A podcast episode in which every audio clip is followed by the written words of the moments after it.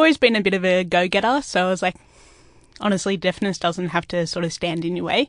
We always sort of managed to find ways around it, whether that was just having a friend swimming next to me to tap me on the shoulder if a shark was coming.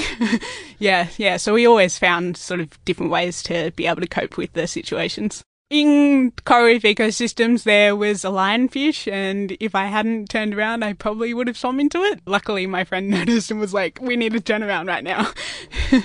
My name's Emily Quinn Smyth. I'm studying at UTS doing my Masters of Science Research.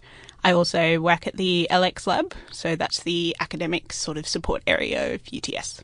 There's been ups and downs, so certainly with fieldwork, you have to be prepared to rough it a bit. Being profoundly deaf as well, that adds its own extra set of challenges. So I remember a field trip where it was a coral reef ecosystems field trip up to Heron Island in Queensland, and we were scuba diving each day, and I can't hear when I don't have my implant in, so we had to sort of talk to the lecturers and find out ways of sort of being safe while I was in the water. There's also challenges in terms of sort of yeah, just working with other people because you sort of getting really roughed up and messy while you're out in the field, but it's certainly a lot of fun at the same time. Interestingly, there are not many people in the sciences who are profoundly deaf. And that's a really sort of interesting topic, which I discovered in my final year of my undergraduate degree. So, Auslan, which is Australian Sign Language, uh, there's actually no signs for basic environmental science related words. So, words such as biodiversity, climate change, ecology, they don't exist in Australian Sign Language. And so that's a big barrier for deaf people to be able to get involved in, in science, especially in environmental sciences. There were times when I was growing up when being deaf was a real big barrier, but I think as I've gotten older, I've sort of learned to become more comfortable in my deaf identity. And now it's something I really embrace and something I'm really proud of. And I certainly want to sort of take it forward and go into the future with it.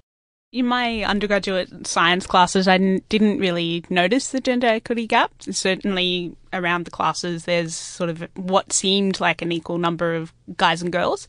But then, certainly this year, when I went to the Science Australia Gender Equity Symposium and I spoke about my Auslan research, uh, that's when it was like, wow, okay, yeah, women are really underrepresented in science. So when I was applying for a job once, they questioned my ability to be able to do the job just purely because I was deaf. And I said, no, like I've got all this work experience that I, can show you the skills that I've been doing in my previous jobs. Um, and then, yeah, they said, we're not so sure. And I was like, yeah, that's not the workplace for me then. So yes, I'd love to sort of work with deaf Auslan signers and to help address the gaps in deaf signers in the scientific world. So there's definitely not enough deaf people in the environmental sciences or even in sciences in general. I am a bit biased towards environmental science though.